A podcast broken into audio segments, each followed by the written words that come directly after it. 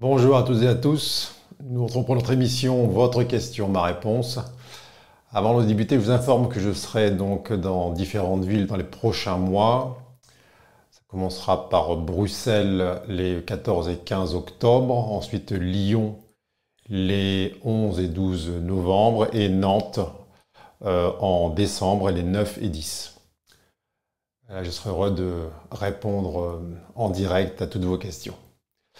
Alors aujourd'hui, nous avons euh, la question de Jean-Marc qui porte sur euh, l'action de prier. Est-ce que prier sert à quelque chose? À quoi ça sert de prier?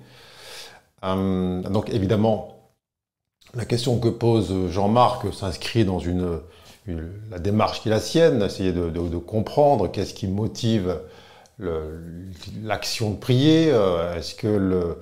Euh, c'est plutôt issu d'un dogme? Est-ce que c'est euh, au-delà de tous les dogmes? Est-ce que euh, cette action euh, entraîne des résultats, ainsi de suite? Alors, c'est une, une question que beaucoup peuvent se poser. Euh, et vous savez que la notion de, de prière donc, est souvent reliée à des notions de religion et qu'elle peut être connotée. Et donc on va voir si euh, cette action euh, de prier, elle euh, dépend effectivement d'une, je sais pas quoi, d'une méthode, d'une liturgie. Est-ce que ça, est-ce que ça implique certaines façons de faire et ainsi de suite. Alors, euh, qu'est-ce qu'on peut là-dedans, qu'est-ce qu'on peut se dire en fait? Vous savez que depuis la nuit des temps, l'être humain, en quelque sorte, lève les yeux vers le ciel, vers les étoiles, vers une sorte de vastitude, et puis euh, demande à ce qu'il euh, essaie de concevoir, eh bien, d'avoir des réponses. Des réponses à ses questions existentielles, des réponses à ses besoins, à ses manques, à ses, à ses sidérations. Pourquoi tel être à mes côtés meurt dans mes bras? Pourquoi celui-ci qui semble être hostile Euh, continue de vivre? Pourquoi je vis cela? Pourquoi telle épreuve? euh, Est-ce que là, cette force, cette entité, cette, ce Dieu, cet univers peut m'aider? Si je m'adresse à lui, euh, comment s'adresser à lui? Et donc, rapidement, euh, on a pu voir des, en quelque sorte des, des, des sortes d'individus, de, de personnes qui ont comme cherché à euh, mettre en forme une manière de s'adresser à plus vaste que soi dans un but particulier.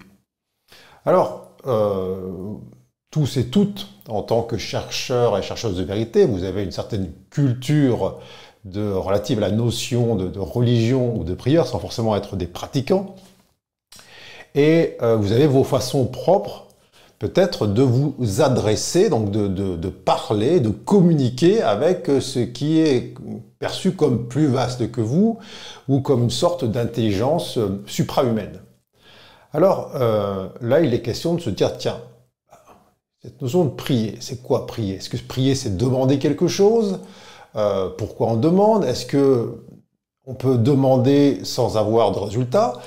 Vous voyez que la notion de, de prière, elle est convoquée très souvent lorsqu'il y a un besoin qui se fait sentir. Par exemple, euh, vous avez des, des catastrophes dans le monde, vous avez des, euh, des crises humanitaires, vous avez des guerres, ainsi de suite. Et puis, euh, peut-être certains vont euh, là avancer l'idée qu'il faut prier pour... Euh, pour les victimes, il faut prier pour la paix dans le monde, il faut prier pour, le, pour les malades, pour les blessés. Et encore une fois, quand on parle de malades et de blessés, ça peut être dans votre entourage immédiat. Vous pouvez effectivement se dire, tiens, vous apprenez une nouvelle, votre mère, votre tante, votre sœur est atteinte d'un cancer, par exemple. Et puis là, euh, peut-être cette personne peut vous demander, bien, est-ce que tu peux là prier pour moi, allumer un cierge ou que sais-je? Et là, vous dites, tiens, moi seul, je sens que je suis comme démuni et que cette personne ou ces personnes, eh bien, ont besoin que depuis ma position, depuis là où je suis, là où je me trouve, avec tout l'amour que je peux avoir en moi, eh bien, de, de m'adresser à plus grand, plus vaste, pour qu'il y ait une sorte d'intervention qui vienne soulager, aider, sauver celui ou celle qui semble être dans une forme de, de, de, de souffrance. Bon. Alors, vous avez déjà tous assisté à ça, euh, mais qu'est-ce qu'on observe au sens large du terme? C'est que, par exemple, si on parle de paix dans le monde, tiens, on va prier pour la paix dans le monde. Est-ce que l'idée de paix dans le monde, ou de bonheur, ou de, euh, de, d'équilibre, de justice, eh bien, elle est la même pour tous? Vous savez que, le, par exemple, un, un kamikaze peut très bien se mettre pendant des heures en prière avant d'aller se faire exploser avec un gilet plein de clous dans une station de métro. Et est-ce que sa prière est différente de celle de celui ou celle qui va comme prier pour la paix dans le monde, pour l'avancée de, de je sais pas quoi, de, de, de ses idées, de, de, de davantage d'équilibre, ainsi de suite? On peut voir que la notion de prière peut se trouver là comme opposée dans deux camps où chacun s'adresse de manière identique, dans la forme, à une divinité, un dieu, un univers, un plus vaste que soi, dans le but d'obtenir la même chose. Et donc on va se dire, mais alors dans ce cas-là, mais euh, cette intelligence universelle, ce, ce dieu, cet univers, comment fait-il pour arbitrer? Est-ce que le, les prières qui ont été émises dans le monde euh, pour que la paix survienne, la justice, et ainsi de suite, semblent donner des fruits? Alors on va dire, euh, bah, comment on peut le savoir? Peut-être que si on n'a pas prié, il y aura encore plus de guerres, ou ainsi de suite. On peut se dire aussi, peut-être que la prière de celles et ceux qui euh, prient en sens inverse, pour que leur idée personnelle de la paix, de l'équilibre, de la justice, eh bien, prennent, euh, prennent davantage de place. Alors, là-dedans, on va dire qui a raison. Après, on peut se dire, tiens, comment se fait-il si cette intelligence universelle, euh, ce Dieu euh, omnipotent, sait tout, voit tout et peut tout? Comment se fait-il que euh, lorsqu'il y a une personne qui serait, euh, ou un peuple, ou une communauté qui serait donc euh, en difficulté, soit par la maladie, par euh, un cataclysme, par la guerre, tout ce que vous voulez, comment se fait-il qu'ils n'interviennent pas, ou que cette intelligence n'intervienne pas au profit de la personne dont on parle?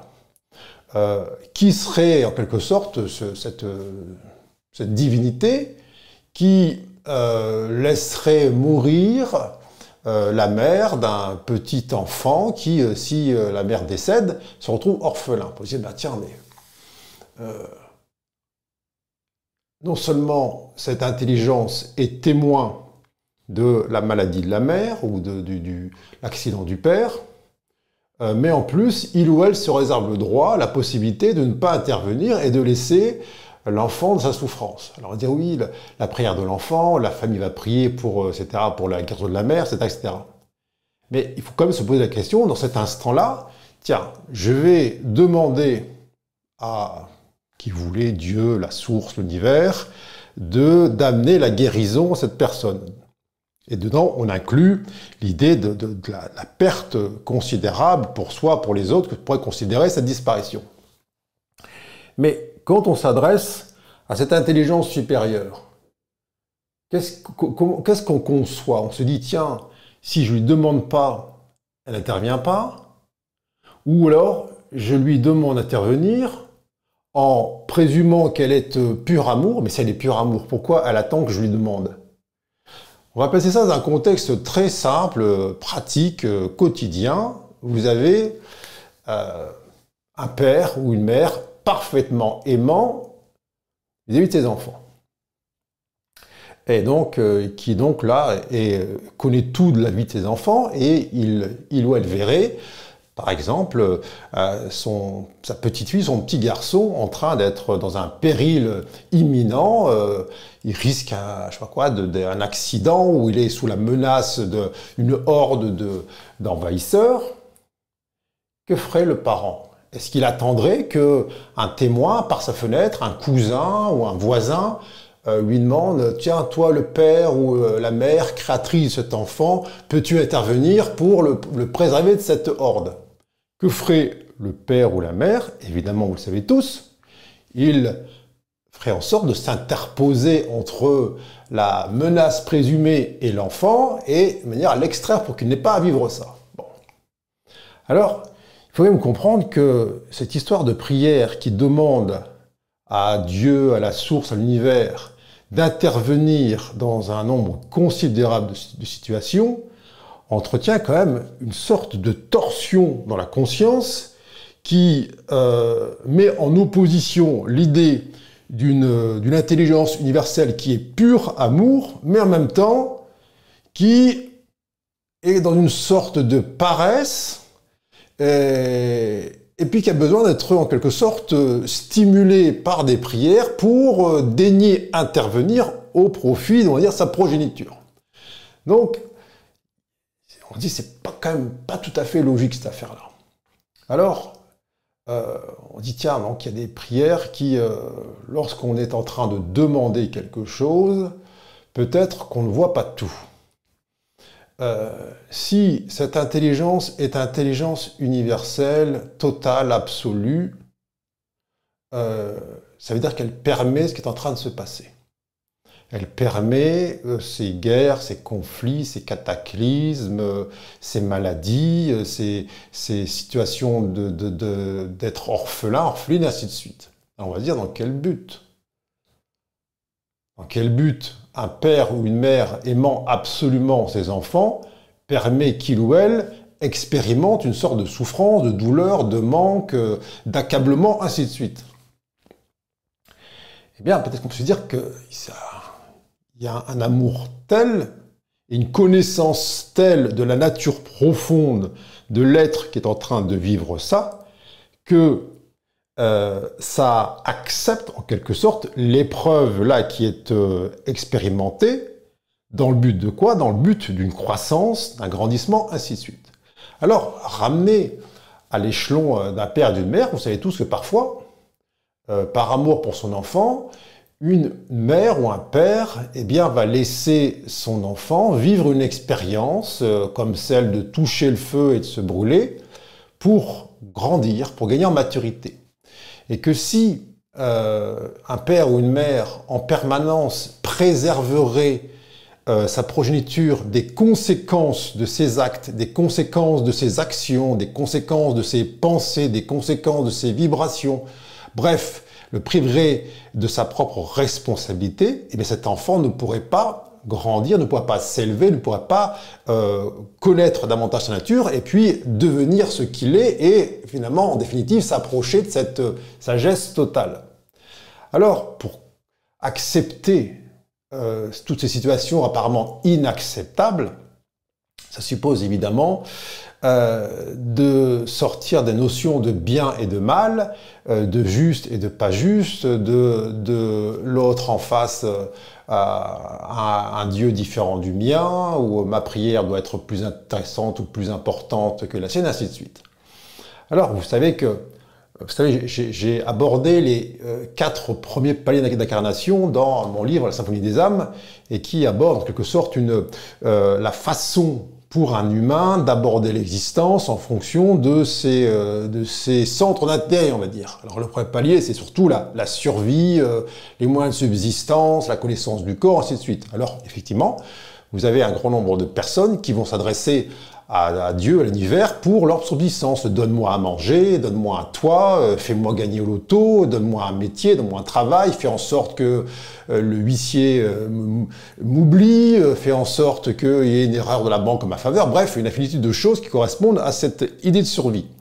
Après, vous avez le deuxième palier, qui est celui de l'idée du clan, de la tribu, ainsi de suite. Et là, effectivement, il y a un grand nombre de personnes qui vont prier pour leur clan, pour leur groupe, pour leur famille, pour leur patrie. Et donc, Euh, fais en sorte que ma famille se porte bien, qu'elle soit dans l'abondance, que tout le monde soit en bonne santé.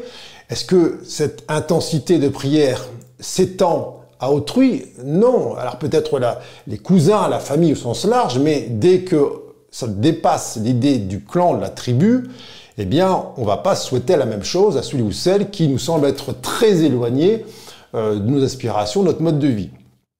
Et ensuite, eh bien, dans le troisième palier, qui est plus ouvert vers les autres, le monde, on a beaucoup là de tentations de se réunir dans cette idée de prier pour la paix dans le monde, l'équilibre, la justice, tout ce, et cetera. Mais avec euh, parfois l'oubli, que notre idée de la paix, de la justice et de l'équilibre, eh bien, elle est souvent euh, culturelle, teintée euh, par notre mode de vie, notre civilisation, notre façon de voir les choses, et que peut-être euh, dans d'autres pays, d'autres contrées qui euh, ont notre histoire, leur idée de la paix, de la justice et de l'équilibre est très différente. Bon. Et puis il y a ce quatrième palier qui est celui de la maîtrise, qui correspond à une expression pleine, entière et irréversible de l'unicité de chacun.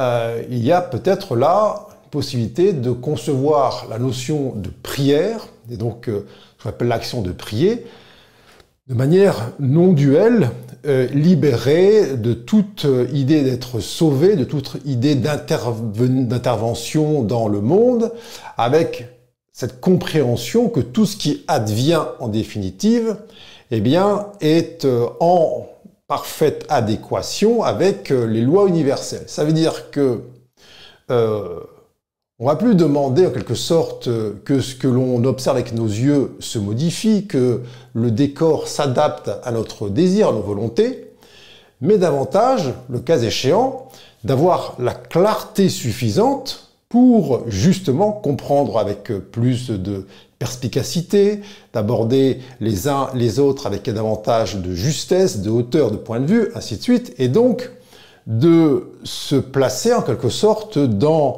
la pensée divine, dans le flux de l'intelligence universelle, de manière à ne plus être comme écarté et témoin sidéré de ce qui se passe, ou euh, Euh, entre là d'être celui ou celle qui apprend entre guillemets les mauvaises nouvelles et ensuite qui va se rendre dans un lieu de culte pour prier, pour une intervention au profit de quelque chose, mais qui voit en toute situation, eh bien, euh, une épreuve nécessaire, une, euh, un résultat nécessaire, euh, une conséquence logique. Alors ça ne veut pas dire qu'il n'y a pas d'action, encore une fois. Ça ne veut pas dire que parce que vous êtes euh, Euh, parfaitement témoin, parfaitement conscient que ce qui advient pour telle personne est la conséquence de l'ensemble de ses actes, que lorsqu'il tombe dans le caniveau, vous le laissez par terre. Non. Simplement, vous n'allez pas euh, là dire « Tiens, mon Dieu, faites en sorte que cette personne euh, soit sortie du caniveau ».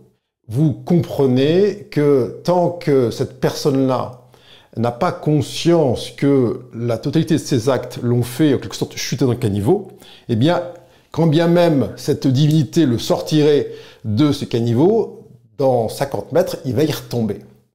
Donc, c'est là où, en quelque sorte, on passe de cette naïveté, en quelque sorte, de l'enfant qui, qui, qui prie pour être sauvé ou protégé ou sorti de la situation dans laquelle il est, à celle d'une certaine maturité, d'un adulte en maturité, qui euh, conçoit que toute situation eh bien, euh, est en quelque sorte alignée avec une volonté supérieure. Alors, il euh, n'y a plus cette euh, tentation de demander des interventions extérieures dans les situations. Il y a plutôt l'idée euh, là permanente. Euh, lorsqu'il y a un fort, une forte interrogation quant à une situation, parce qu'on a du mal à mettre en adéquation euh, parfois, je sais pas quoi, une maladie, un accident avec le comportement d'une personne. On dit mais c'est pas juste, elle fait tout bien, elle est extrêmement généreuse, et regarde, c'est elle qui a un cancer, comment ça se fait-il? Et puis l'autre là qui, euh, qui vole tout le monde, qui ment, et lui il est en parfaite santé, dans l'abondance. Et donc on va dire mais c'est pas juste, mon Dieu, faire en sorte que ma tante, ma mère, ma sœur, euh, mon père ou que sais-je, soient guéris. Et avec une totale, euh, à dire une, une vraie profondeur. Ça c'est pas nié encore une fois. Euh, L'amour qui est, euh, l'affection qui est ressentie sert de vecteur pour cette demande. Ça c'est pas nié non plus. Mais vous êtes tous et toutes témoins que euh, il y a des millions de circonstances dans lesquelles euh, un enfant, par exemple, a pu, euh, alors un enfant de tout âge, a pu émettre une prière pour euh, que son parent, sa, sa mère, son père, euh, soit guéri, et ça n'a pas marché. Donc on se dit, mais alors c'est quoi cette, ce Dieu-là qu'on va supplier du fond de notre cœur ? Et qui laisse mourir euh, le père ou la mère ou la, la grande sœur, la petite sœur. Alors beaucoup vous diront, bah moi, là, toi, suite à la mort de, de, de, de mon enfant ou de ma mère, eh bien j'ai perdu la foi. Alors, dans ce j'ai perdu la foi, c'est j'ai perdu confiance en cette capacité d'intervention d'une entité supérieure, de, du ciel, de, de Dieu, qui, peu importe le nom qu'on va mettre dessus. Et donc, cette perte de foi, cette perte de confiance, eh bien, euh, peut amener une sorte finalement de, de vision beaucoup plus euh, pragmatique des choses, et puis euh, qui se dit, bah tiens, bah, finalement, euh, sur Terre, on ne peut compter que sur soi-même, et euh, s'il y a un problème dans la vie, euh, il faut intervenir par ses propres moyens, ainsi de suite. Bon. Alors, vous voyez que cette, euh, cette charge-là expérientielle de l'humain, où euh, à de nombreuses reprises, eh bien, il... Euh, se fond, si je puis dire, en prière, euh, et puis il n'obtient pas des résultats, en tout cas les résultats escomptés, il peut être tenté par perdre confiance en cette intelligence universelle. C'est-à-dire finalement, euh, cette, ce monde est chaotique, il euh, n'y a pas de justice, euh, en tout cas s'il y a une justice, c'est, je ne la comprends pas. Bon. Alors, euh, c'est là encore une fois que je vous dis, entre ce... ces trois premiers paliers et le quatrième palier, qui est celui de la maîtrise, eh bien, c'est, c'est ce palier qui vous donne une, la possibilité, en quelque sorte, de voir les choses depuis le dessus. Et donc, en tant que, presque, je veux dire, co-concepteur ou co-conceptrice de la scène à, dans laquelle vous êtes témoin, et non plus comme étant, euh, comme sidéré, comme celui ou celle qui reçoit les informations du journal télévisé, qui dit ah, « regarde ce que le monde encore, qu'est-ce qui se passe encore dans le monde ?» Là, vous avez une beaucoup plus grande faculté de mettre en relation les causes et les effets, sachant que, euh, quand je parle de cause, c'est pas simplement euh, « tiens, quelqu'un a mal fait avant, donc aujourd'hui il paye » où il subit telle situation. Non, je veux dire, un accident peut être une cause, une maladie peut être une cause. Une cause de quoi ? Une cause d'élévation, une cause d'ascension, une cause de libération, une cause qui permet par d'autres d'arrêter de, de, un, un, un travail, d'arrêter un fonctionnement psychologique qui, qui oblige la personne considérée à voir les choses de manière différente. Donc, euh, vous avez entendu aussi mille fois des personnes qui, qui vous qui vont vous dire « mais grâce à cet accident de la route euh, qui m'a privé de l'usage de mes jambes, eh je suis devenu un adulte, j'ai grandi, j'ai gagné en maturité et pour rien au monde, eh bien, je souhaiterais que l'histoire soit différente. » Alors, évidemment que lorsque cette personne euh, s'est retrouvée peut-être dans le coma à l'hôpital, que ses proches ont prié pour sa guérison, ont prié pour qu'il retrouve l'usage de ses jambes, ainsi de suite, et avec une parfaite ferveur, avec une ardeur totale. Et peut-être ils ou elles ont été déçus du fait que cette personne ne retrouve pas euh, sa pleine capacité physique. Mais quand en face, ça vous dit, oui mais moi je remercie le ciel de m'avoir placé finalement dans ce fauteuil roulant. Ça veut dire que la prière est aussi euh, parfois une action de gratitude. Et euh, cette gratitude, elle peut être euh, je veux dire, par anticipation. Ça veut dire que vous pouvez dans une situation où le ciel, littéralement, semble vous tomber sur la tête, et puis vous dites, tiens, alors je ne sais pas pourquoi cela arrive, mais si cela arrive, c'est que c'est le fruit d'une volonté qui me dépasse. Alors c'est certainement pas la volonté de ma petite personne qui cherche... comme toute volonté humaine, son confort, son abondance, euh, l'absence de, de, de, de, de violence, de persécution, de pression, de tension, ainsi de suite, certes, mais à l'arrière-plan, dans cet être éternel qui aspire eh bien, à transpirer au travers de cette humanité, eh bien, il y a là euh, la parfaite situation, la parfaite conjonction d'événements et de circonstances pour faire en sorte qu'il y ait une révélation. Alors, c'est sûr que si euh, on dit, tiens, on va prier pour les malades, on va prier pour la paix dans le monde, on va prier pour des, des grandes causes, en mettant tous et tout dans le même panier, euh, eh bien, en quelque sorte, on va faire des généralités. Alors, je ne suis pas en train de dire que euh, toute personne qui euh, vit un accident de voiture qui le prive de ses jambes, euh, va en sortir grandi. Encore une fois, euh, chaque situation est neuve, est unique.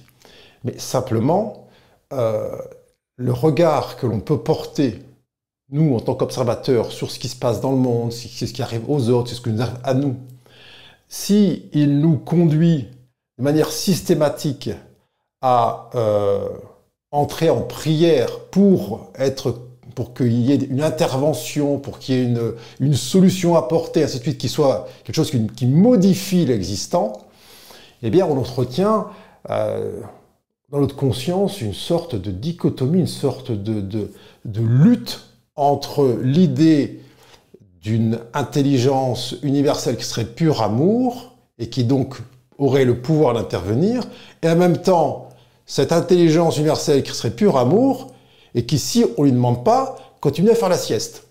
Donc, quelque chose de complètement incongru. Alors, euh, on se dit, mais est-ce qu'il peut y avoir un amour tel en moi, en soi, que je puisse voir au-delà de la situation, au-delà de la souffrance de l'humain, euh, qui est forcément ponctuelle, et que derrière cette souffrance, il y a quelque chose qui grandit, quelque chose qui se révèle, quelque chose qui émerge au monde. Est-ce que le fait de voir ça euh, me prive de la possibilité de tenir la main à celui qui est sur son lit d'hôpital, ou qui est, euh, de, de, de, d'aider celui qui est tombé dans le caniveau à se relever? Absolument pas. C'est pas ce que je dis. Simplement, je n'y vois plus là, ici, Euh, une victime de la malchance, une victime de la maladie, une victime des autres, une victime de la guerre, et ainsi de suite. J'y vois là le, une situation parmi la multitude qui est euh, potentiellement euh, un facteur de révélation, un facteur de croissance, un facteur de maturité, un facteur de maîtrise pour celui ou celle qui la vit. C'est en ça que prier n'est pas une action euh, mécanique, euh, enfin, en tout cas, c'est, c'est, pour certains, ça l'est, mais il faut aussi se sortir de l'idée de ce qu'est la prière de manière, là, presque scolaire. Il faut dire, comme on dit à des enfants, bah, « Tiens, euh, est-ce que tu as fait ta prière du soir ?» Et c'est simplement le fait de se mettre à genoux au bord du lit et de réciter euh, euh, dix ou quinze lignes euh, de manière mécanique. Dans quel but ? Pourquoi la, le, les parents disent à leurs enfants « Tiens, tu as fait ta prière du soir ?» Ou « Pourquoi, je sais pas quoi, tu fais ta, ta communion euh, ?» Euh, pourquoi, pourquoi, pourquoi je rentre dans une église, je vais allumer un cierge, pour qui? Ah bah tiens, c'est pour mon, mon neveu qui passe le bac, qui passe le permis de conduire, ou c'est pour ma tante qui est à l'hôpital. Qu'est-ce, qu'est-ce que je fais là? euh, Qu'est-ce que je nourris? Qu'est-ce que j'attends? Qu'est-ce que je regarde? De quelle manière j'appréhende les choses? Parce que tôt ou tard, évidemment, nous sommes les premiers concernés par la situation. Tôt ou tard, on se retrouve à être peut-être sur un lit d'hôpital, peut-être dans le caniveau, euh, peut-être à être celui ou, celui ou celle euh, qui est, euh, en tout cas, qui semble être persécuté, ainsi de suite. Et là, si on s'est euh, toute sa vie entraîné à voir chez les autres des situations de déséquilibre, d'injustice, et, etc., eh bien, on aura quand même perdu la capacité de euh, prendre pour soi-même une certaine hauteur dans l'épreuve et puis de, en quelque sorte, euh, sortir par le haut. Et vous voyez, mille reprises, euh, des humains qui vont, en quelque sorte, attendre d'être confrontés à l'épreuve et à la difficulté pour lever les yeux vers le ciel.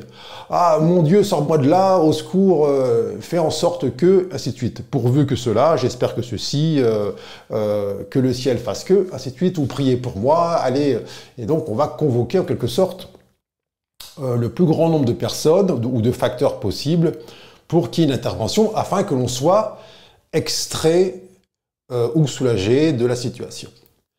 Alors bien sûr que, ce faisant, est-ce que ça peut fonctionner? Oui, ça peut fonctionner parce que c'est de l'énergie. Donc, c'est un choix qui est fait à un moment donné de solliciter un grand nombre d'énergie dans une direction particulière. Est-ce que ça fonctionne? Évidemment, on peut très bien, avec en sollicitant un grand nombre de personnes, créer comme des choses presque miraculeuses, faire émerger du néant une tour de cinq cents mètres de haut en plein désert, mais c'est C'est quasi miraculeux, ça demande une énergie considérable. Mais ça n'est que de l'énergie qui se condense, selon la volonté des uns et des autres.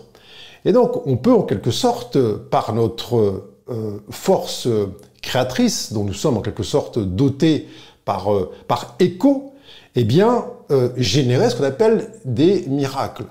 Alors encore une fois, euh, est-ce que le miracle est le fait que celui qui euh, a eu un accident de la route et à qui on a détecté eh bien, une, euh, en tout cas, une cause qui l'empêcherait de remarcher à nouveau, marche à nouveau, ou c'est celui qui, ayant eu ce même accident, ayant perdu l'usage de ses jambes, remercie la circonstance, remercie le fait que cette perte, en tout cas accède à l'idée que cette perte est un gain.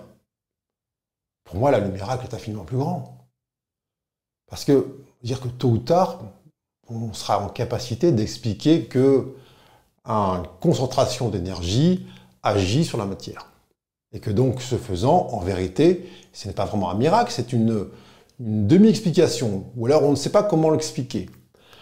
Là où, pour moi, dans l'état actuel des, de la conscience humaine, on est plus dans le domaine du miracle, c'est quand un être humain qui a expérimenté l'intégralité des facteurs dire de, de contraignants, d'oppression, de limitation, générateurs de, de souffrance, de tristesse, tout ce que vous voulez, eh bien, arrive à atteindre cet état de gratitude qui amène à une forme de compréhension suprahumaine, qui dépasse effectivement l'idée du bien, du mal, du juste, pas juste, et ainsi de suite. Et donc, lorsque vous dites, tiens, mais moi je fais quoi quand je prie ou quand je m'adresse, je sais pas quoi, aux anges, à qui vous voulez, à plus vaste que soit, qu'est-ce que je fais? Quel est l'effet que je cherche à obtenir? Ne suis-je pas en train de me contredire lorsque la, ma pensée d'après est celle d'un, d'un Dieu qui est tout amour ou d'un univers qui est parfaitement bienveillant? euh, Ne suis-je pas en, en contradiction avec ce que j'ai affirmé avant et après?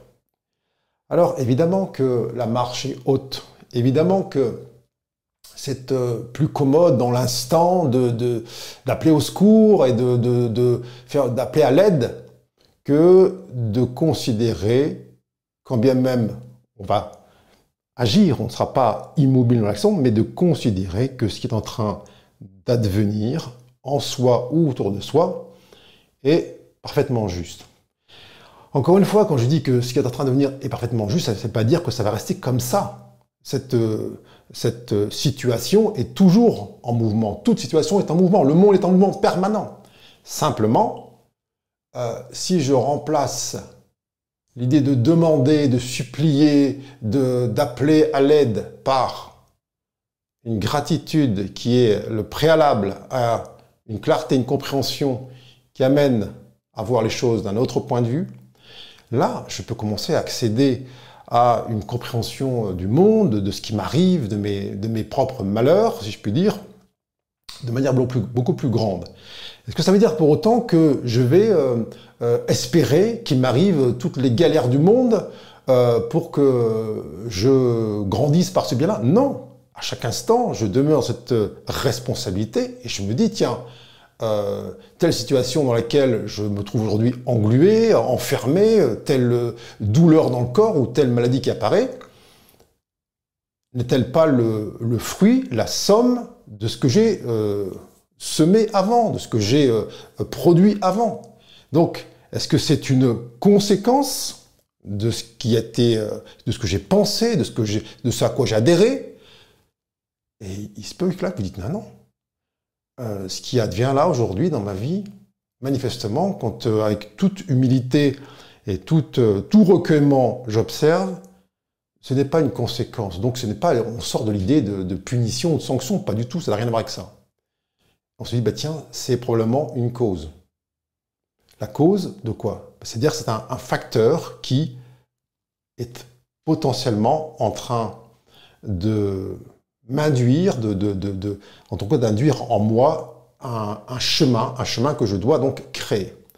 Et donc, si euh, cette situation, on va dire cette épreuve m'est donnée, ça veut dire que plutôt que de me plaindre et d'appeler au secours, si à la place de ça, je dis tiens, ça veut dire que Cette intelligence universelle aujourd'hui m'estime capable de vivre cette épreuve, m'estime à la hauteur de l'enjeu, de la situation.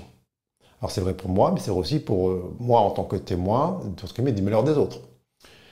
Euh, mais si on rapporte ça à sa propre situation, que donc encore une fois je vous dis, vous avez bien examiné votre vie et bien conçu que ce qui advient aujourd'hui, là de difficile ou de contraignant n'est pas la somme de ce que vous avez semé avant, eh bien vous pouvez vous dire, tiens, ça c'est donc une cause, c'est-à-dire c'est un, un commencement, c'est quelque chose qui m'est donné pour que je puisse passer au niveau supérieur, grandir en conscience, grandir en sagesse, grandir en maturité.